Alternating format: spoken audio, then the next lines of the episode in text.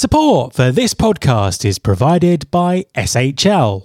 From talent acquisition through to talent management, SHL's science and technology maximize the potential of your greatest asset, your people. SHL help you create the diverse, agile, and innovative workforce you need to succeed in an unpredictable environment. Their data-driven people insights, unmatched portfolio of products, engaging experiences built on science, and global expert services are all delivered on one platform for all your people answers. Visit shl.com to learn more about how SHL can unlock the potential of your workforce. There's been more of scientific discovery, more of technical advancement and material progress in your lifetime and mine than in all the ages of history.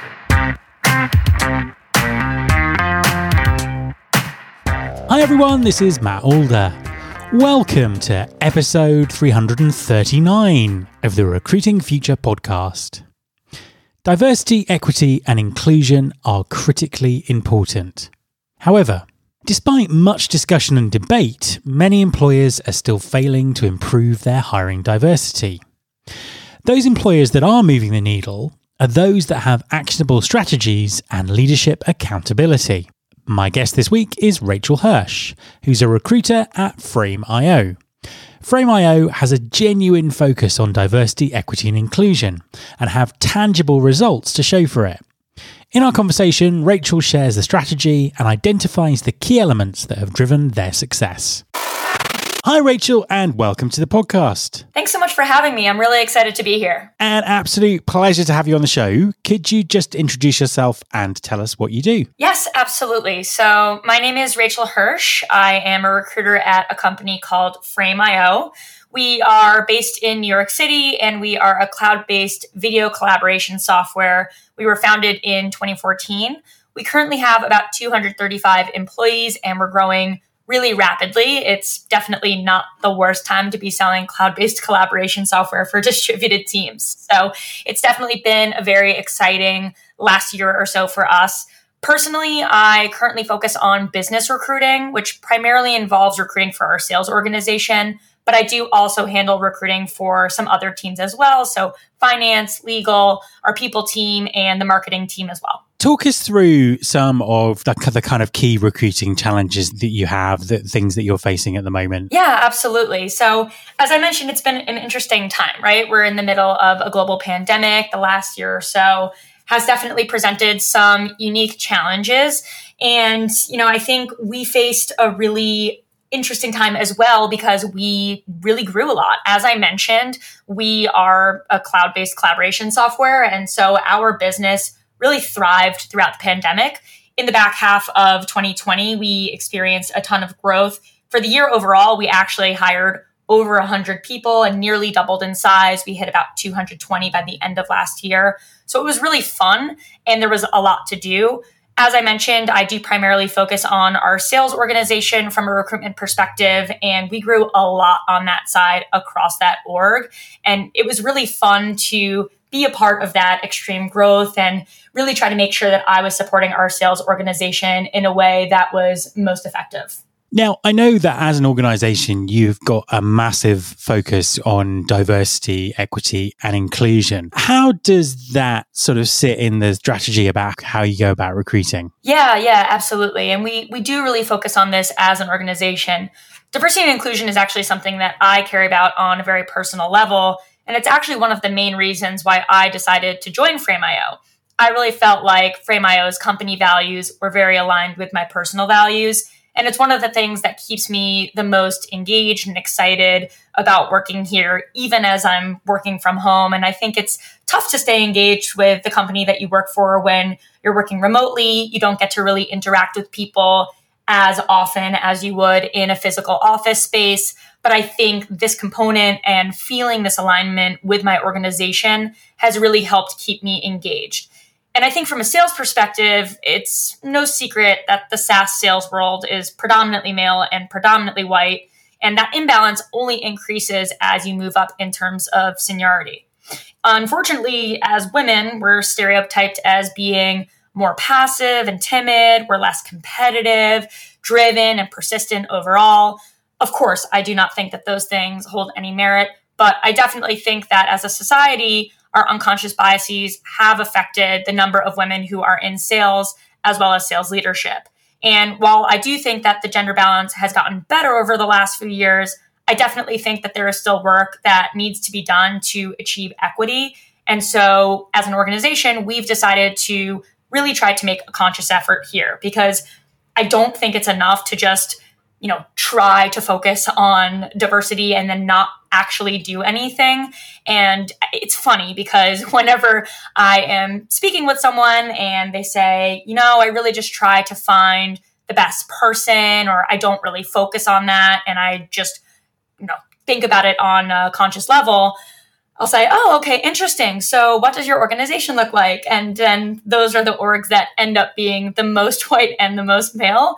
So I think in order for us to really move the needle, we've tried to create conscious goals and KPIs and metrics and have more of a conscious strategy in order to make progress. So talk us through that strategy and some of the tactics that you've used to, for example, get more women into your sales team. Yeah, absolutely. And I do want to start by saying that we do deeply care about all forms of diversity here at Frame.io, including race, sexual orientation, gender identity, employees with disabilities, and so many others. But right now, we can only really report on gender based on the HR system that we have in place as a company with just over 200 people. So this is why we have the metrics and are able to report on gender alone.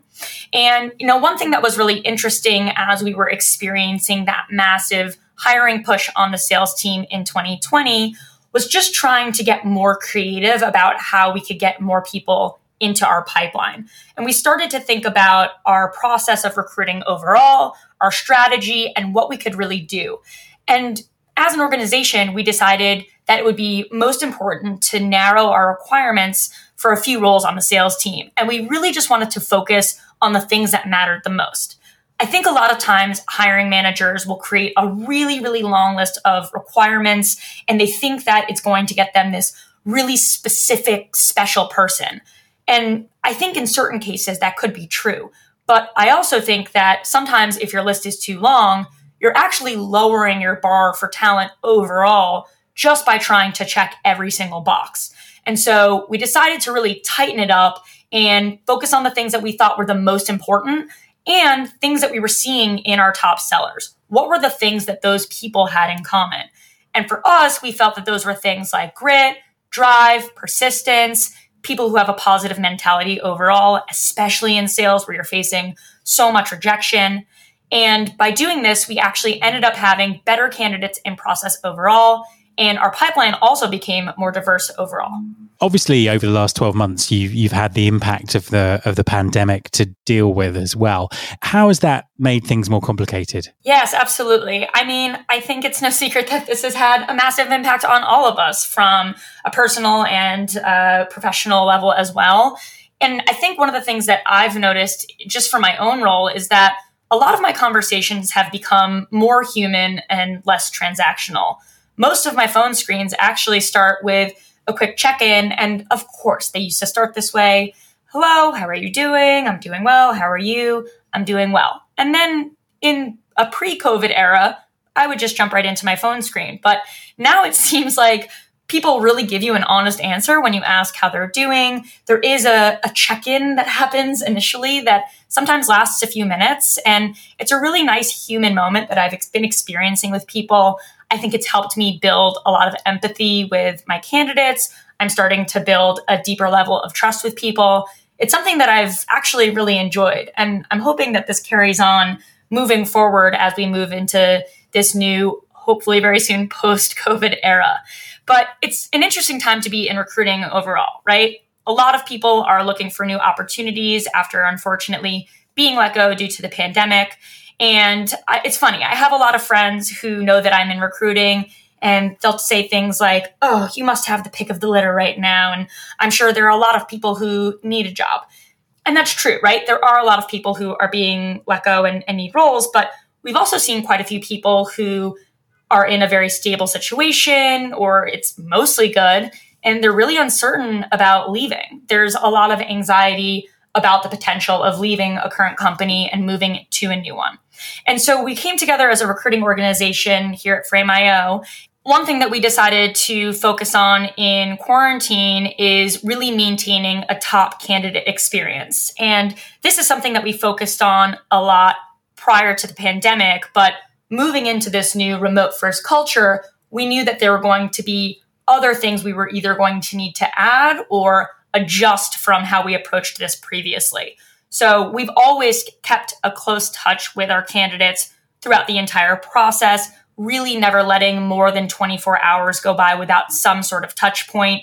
If I don't even have an update for a candidate, that's fine. Sometimes I'll even just email them to let them know that, and really don't want them to feel like they're hanging or there's any uncertainty. We found that keeping people engaged at this level has really helped pull candidates through the process.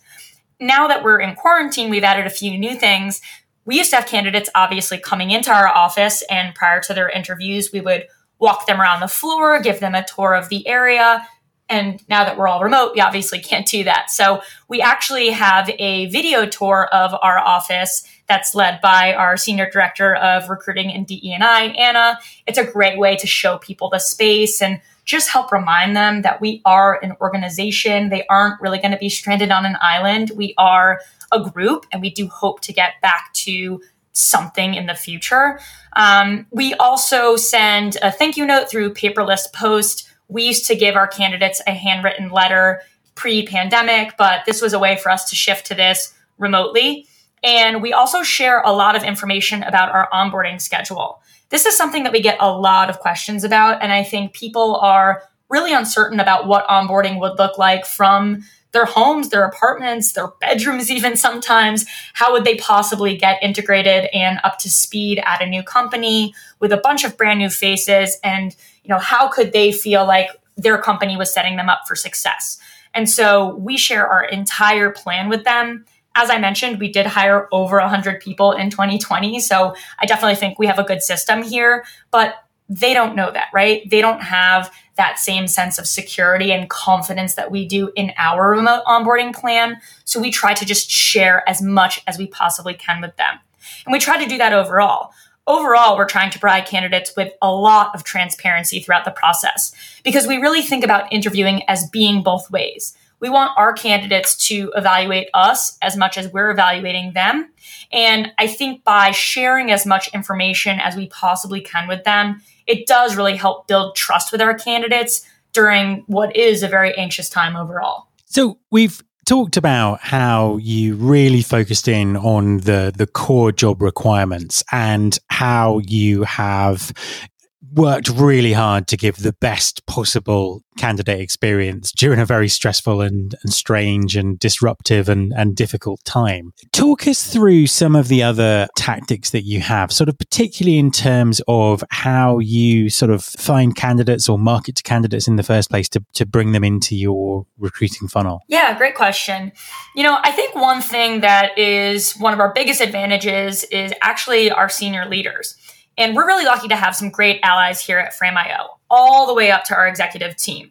One person I'd like to call out in particular is our COO, Scott Giffis. He's been one of our strongest allies since the day he joined Frame.io. And he's constantly helping me in particular by setting us up to chat with different networking groups, whether it's a group for women in sales. He's shown us various job boards that he found to be effective at his prior organizations or just through his network.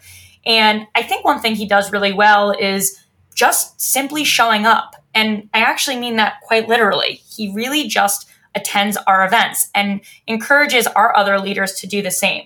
And I think it's funny because a lot of people will say actions speak louder than words. And I think in a lot of situations, that's true. I really think it matters that Scott is not only just saying, hey, everybody should show up, but he actually comes.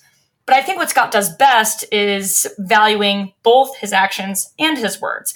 He's not only coming, he's encouraging others to do the same, and he's really creating a culture of accountability across the leadership team.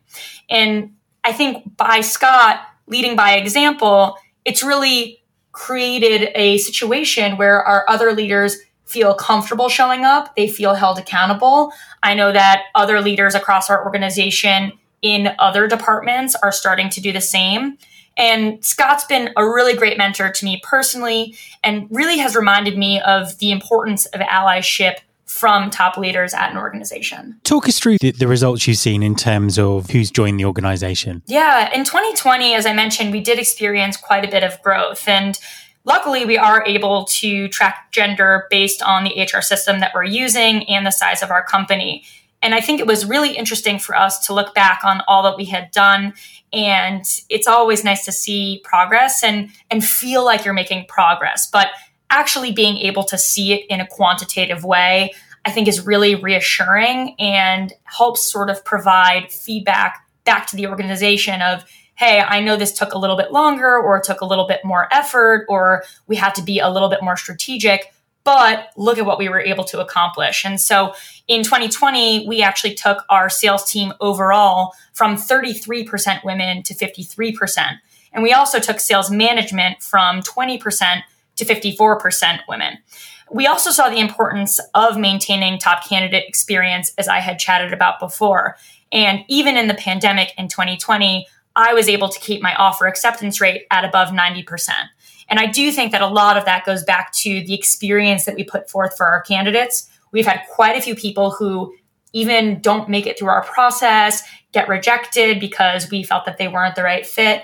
And they've had such a positive experience that they'll turn around and say, hey, I know that I wasn't the right fit for this job, but you should really consider my colleague. I know they're also looking, and I had such a positive experience that I wanted to recommend them your way. And so I think it's really nice to feel like you're making progress, but to be able to see it again from a quantitative perspective has been really nice for us as well. Final question. What's next? What are the future plans for talent acquisition at Frame.io? Yeah, again, we experienced a lot of growth last year. We essentially doubled the size of our company. And when you're growing at a rate like this, you have a lot of new faces.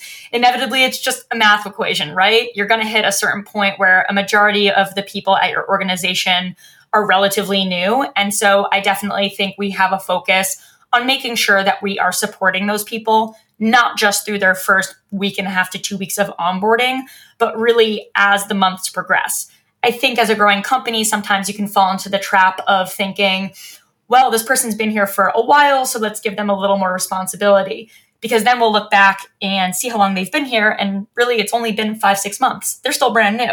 And so I think we're trying not to lose sight of that and making sure that we're helping our employees feel supported as they continue their journey as an employee with Frame.io. Otherwise, we're just focused on continuing to scale and grow as an organization overall. We do still have a lot of growth planned for 2021. And so we just want to make sure that we're being really strategic here and scaling the organization in a way that's going to set us up for success. We're definitely committed to keeping diversity a top priority for us throughout this growth. So I'm really excited to see all of the progress that we can make in 2021. Rachel, thank you very much for talking to me. Absolutely. Yeah, it was a pleasure to be here. Thank you so much for having me. My thanks to Rachel Hirsch. You can subscribe to this podcast in Apple Podcasts, on Spotify, or via your podcasting app of choice. Please also follow the show on Instagram. You can find us by searching for Recruiting Future. You can search all the past episodes at recruitingfuture.com. On that site, you can also subscribe to the mailing list to get the inside track about everything that's coming up on the show. Thanks very much for listening. I'll be back next time, and I hope you'll join me.